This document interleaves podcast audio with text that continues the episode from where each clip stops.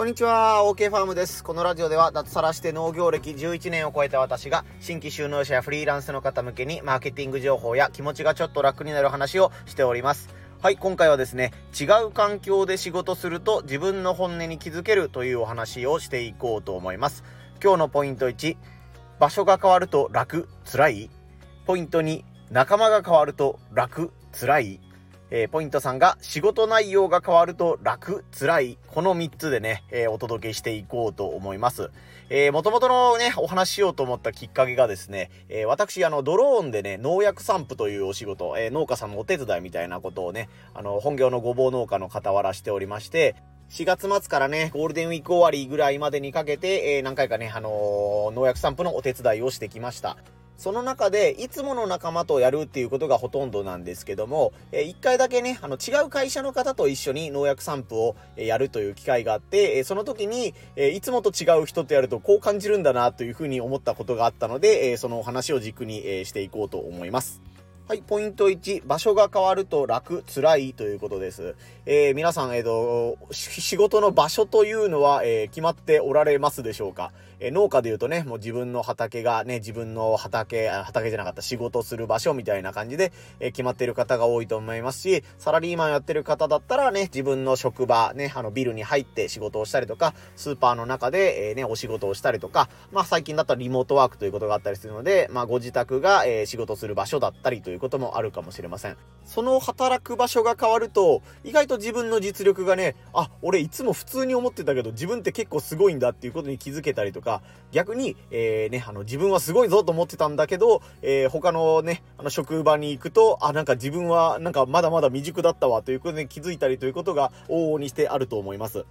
農家で言うとね、やっぱり別の農家さんの視察に行くというのが、えー、いい機会じゃないかなと思います。自分ではこんないい野菜が作れるんだぞと思っていたのに、他の農家さんを見に行ったら、あ、こんな工夫の余地があったのかとか、えー、自分にはできないことをこの人は簡単にやってのけるなというふうに気づけることもあると思います。逆にストイックな方だと、ね、自分はまだね、あの、農業始めてね、2年だから全然未熟者だ、ダメだ、みたいな風に思ってたかもしれないですけども、元々の性格とか、ね、あの、前のの、え、仕事のスキルとかが、え、立派に2年で活かせるとかね、花開いた方だと、ね、他の職場に行って、え、な、なんでこいつらこんなレベルの低いことをやってるんだみたいな、俺の方がすごいじゃないかみたいな風にね、あの、いい意味で、え、自分の凄さに気づいていなかったみたいな、え瞬間もあったりするんじゃないかなと思います。なのでやっぱりね、あの自分が事業主となって仕事をしていると、いつの間にかね、あの自分で自分を採点するというのが当たり前になっていて、あの、客観的に見た時に自分がすごいのか、それともまだまだダメなところが多いのかっていうのが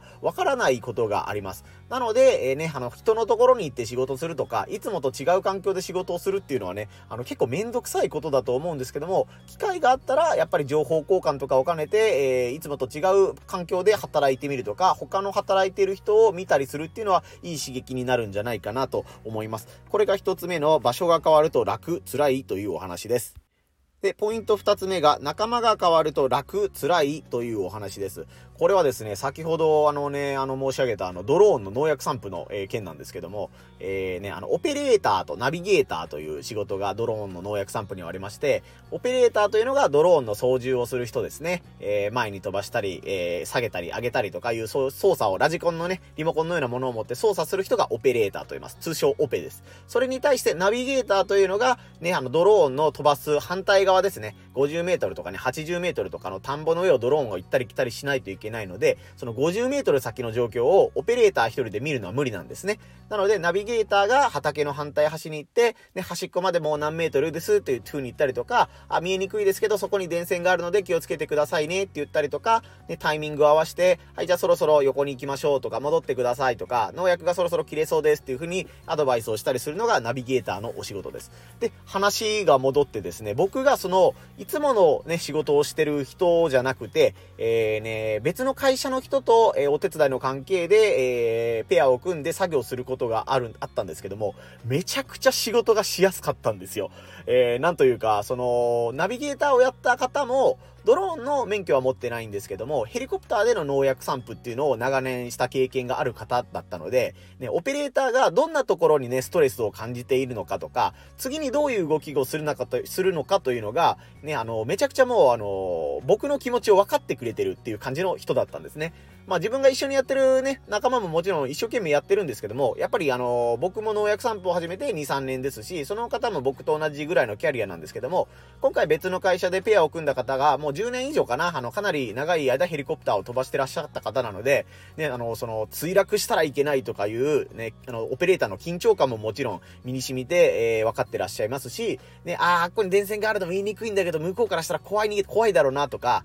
これね、ぶ、絶対ぶつからないんだけども、ここの背景に木があることで、あの木にぶつかったらどうしようっていう感じで不安ががってると思うから、あの木は近くにいますけど、10メートルぐらい離れてるんで、絶対ぶつからないです。大丈夫です。安心して飛ばしてください。みたいなことを、ね、随所でね、こっちが聞く前に言ってくれるんですね。そこが、やっぱりまあ自分のね、あの、やってる仲間内だとまだまだね、あの、どういうんですか、あの、スキルが足りないところ、僕も含めてですけども、スキルが足りないところなんですけども、そのね、あの、いつもと違う人と仕事をすることで、めちゃくちゃやりやすいなっていうふうに僕は思ったんですよね。なので、それによって、まあ、結果として自分たちの仲間の、あ、もっとこうしたらいいなっていうような改善点に気づけた形です。これは僕の場合は楽だったということなんですけども、これはもしかしたら逆のパターンもあるわけですよね。あの、いつもの仲間と、えー、問題なくやって、うん、こいつなんかね、なんか気が合わんな、めんどくさいな、こ、いつとナビするのめんどくさいなってやつがもしいたとしてもですね、別の会社の方と一緒に、えー、ね、あの、ペア作業をした時に、その、新しく組んだ方がめちゃくちゃやりにくいというか、うわ、なんか、ペア作業しててすごく辛い、めんどくさいとか、ね、波長が合わないみたいなことがあったら、ね、あの、自分の元々のパートナーのありがたみっていうのがすごくね、わかると思うんですよ。なんか、例えは悪いですけどね、あのー、夫婦とか彼女とかね、そういうパートナーもそうかもしんないですね。ずっと夫婦で一緒にね、いて、えー、いつもの日常生活を送ってると、ね、どんどんどんどん嫌なところが目についてくるっていうね、えー、感じかもしれないですけども、ね、家族が病気になったりして、ふと全全然違う人にね、あの、手伝ってもらうとか、ね、あの、彼女さんとかの場合で言うと、まあ、別れて別のね、新しい彼女さん、彼氏とかと付き合い出したみたいな時に、あ、前付き合ってたあの子ってこういうところすごい気が利いたんだな、みたいな感じで、ね、身に染みてね、今になってありがたみが分かったみたいな経験、皆さんそれぞれあるんじゃないんでしょうか。僕にあるかどうかはまあね、内緒にしておきますが、まあ誰しもね、そういうね、失ってからじゃないと、あのね、気づけない感情とかね、あの、大切なものっていうのに気づいたりするっていうことはあると思います。まあそれの仕事バージョンですよね。今、ペアで作業をしてらっしゃる方とか、お仕事の、えー、ね、自分が一人でやってる社長さんであったとしても、その仕事を一緒にやってるパートナーっていうのがね、外注先とか取引先とかでいると思うんですけども、その取引先の相手が、えー、ある時、なんかのタイミングでパッと変わった時に、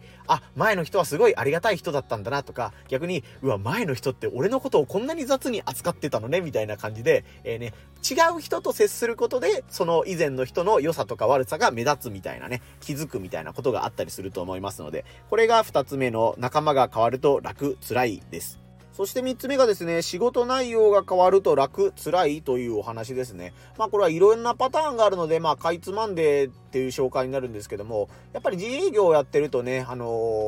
ー、なんと言っていいか、何の仕事をしてもいいんですよ。サラリーマンをしてたら、もう上司から仕事が振られると思うので、まあね、自分で選べるっていう範囲は狭いかもしれないですけども、まあ、例えばサラリーマンの場合でいても、えー、ね、あのー、隣の部署の何々さんが急に来れなくなったから、いつもと違う仕事をやってくれ、みたいなこととか、ね、えっ、ー、と、誰々さんが異動になったから、えー、そっちに代わりに入ってくれみたいなことで、本来自分がやりたいこととか、自分のね、得意としてることと違う仕事をするとか、自分の業務外のことをやるっていうことがあると思います。そういった時に、あ、自分は元々の仕事がすごい好きなんだなというふうに感じるか、逆にね、あのー、こっちの新しい仕事の方がすごい好き、前の仕事にむしろ戻りたくないっていうふうに思うのか、っていうことで、自分のね、感情とか立ち位置に気づけるというお話です。で、露骨にね、あの、それによって収入とかね、メンタル面が変わるというのが、やっぱりフリーランスとかね、農家とかね、個人事業主という立場とか、一人社長という人の場合ですね。えー、先ほど言ったように、自分は何の仕事をうしてもいいんですよ。誰にも止められないし、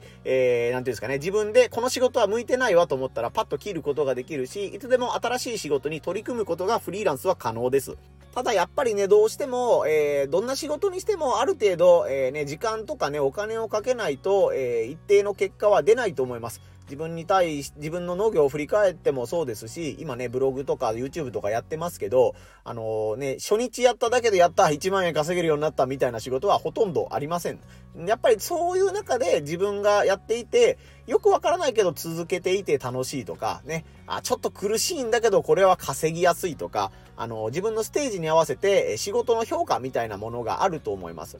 まあ、それがまあ、結局トータルで言ったら自分にね、向いてると思う、向いてると思うものを、え、ね、続けていくというのがいいと思うんですけども、何かに熱中していたりとか、まあ、意地を張るような形ですね。もうここまでやってきたんだからずっとこれをやらないっていうような気持ちになっていると、意外とね、あの、その仕事の、自分が今やってる仕事の隣にあるこっちの方が、すごい自分に向いてたみたいなことがあったりとか、ね、逆に辞めようと思ってたんだけど、違う仕事をやってみて、あ、やっぱり元の仕事がすごい好きだなっていう風にね、改めて自分の今の仕事の立ち位置が見えるみたいなことがあると思います。なのでまあね、自分のね、仕事をコロコロコロコロ変えろというわけじゃないんですけども、ちょっとね、煮詰まりそうになってきたら、ね、あのー、新しい仕事とか、こっちも実はやってみたかったんだよねっていう仕事があったりしたら、それに挑戦してみたらいいんじゃないかなと思います。一つのことをね、やっていたら、全然その仕事の良さに気づかないということがあるんだけど、違う仕事を経験したりとかね、一時的にでもやることで、えー、ね、あの、気づかなかった魅力を再確認できるみたいなことがあると思いますので、まあ、リフレッシュね、できるというね、単純に気分転換にもなると思いますし、という目的も含めて、えー、あえていつもしやらない仕事とかをね、えー、まあ、ご近所さんから頼まれたりとか、ビジネスパートナーから、ね、ちょっとこれやってほしいんだけどっていうことがあったら、えー、挑戦してみるっていうのもね、いい機会、タイミングが合うようでしたらやってみたらいいんじゃないかなと思います。まあ、やっぱりね、日本人は、あの、なんかね、一つのことに集中するのがかっこいいみたいな、職人気質みたいなところがね、あの、誰しも持っているみたいなところもあると思いますし、実際自分に本当に向いているものがパンと見つかったんなら、もうそれに向かってとりあえずね、もう全速全身だっていう感じで、もう一つのことをね、あの集中してこう、やるのが一番、えー、効率よく、えー、結果が出せるというふうに言われているんですけども、ね、あの、やっぱり目移りしちゃう瞬間とか、えー、なんていうんですかね、あのー、このままやっていていいんだろうかみたいな感じで、あの、迷いながらやるっていうのも実は意外と、うん、良くないというかね、精神衛生上良くなかったりとか、雑念が入ってネガティブな気持ちのまま、ね、その仕事に突き進まないといけないというのはかなりストレスがかかると思いますので、ね、タイミングがあったら、えー、ね、今やっている本業とは違うことにもちょっとやってみる、トライしてみるっていうのも、いい気分転換とか、ね、自分の、えー、なんていうんですかね、気づかなかった気持ちに気づけるかなと思ったので、えー、この放送を撮らせてもらいました。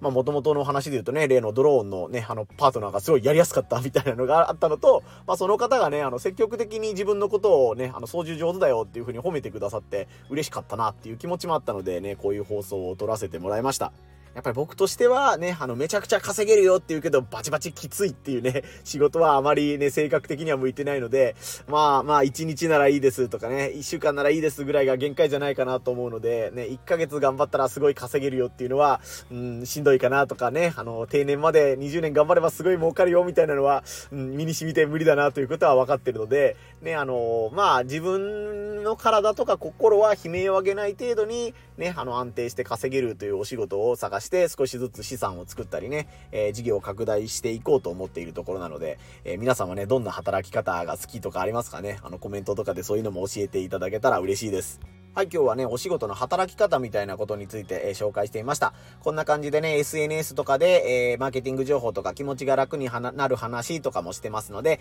えー、いいねとかね、フォローとかで応援ぜひよろしくお願いいたします。さあ、ついにね、今日広島では G7 サミットが始まったということでね、ジョー・バイデンというね、あの大統領様が、アメリカ大統領様が、あの、広島の平和公園というところにね、あの、降り立ってね、あのー、岸田総理と、えー、挨拶を交わしたりとかね、あのー、なんだ、原爆資料館かなちょっと名前最近変わったんですよね。平和なんとか資料館だったんですよね。あの、原爆の悲惨さを伝えるみたいな資料館がね、あの広島の中に有名な建物があるんですけども、そこにね、各国首脳が入っていったみたいなこととかで、お昼のニュースはね、あの、広島のテレビ局は全部、あのなんだ、G7 サミットの生中継みたいな感じで、うん、テレビ番組が崩壊してましたみたいな感じだったみたいですね。ちらっとあの、車の移動中で見たら全部サミットだったみたいな感じだったんですけども、えー、ね、広島県以外の方はサミットのニュースとかがどんな取り取り上げ方をされてるんですかね。あ、なんかあれあったよぐらいなのか、注目して見てるのかみたいな、えー、県によって結構地域差がね、地域差じゃなかった温度差があると思うんですけども、そういった情報もあったらぜひお寄せいただけたらと思います。はい、最後までいただき、あ最後まで、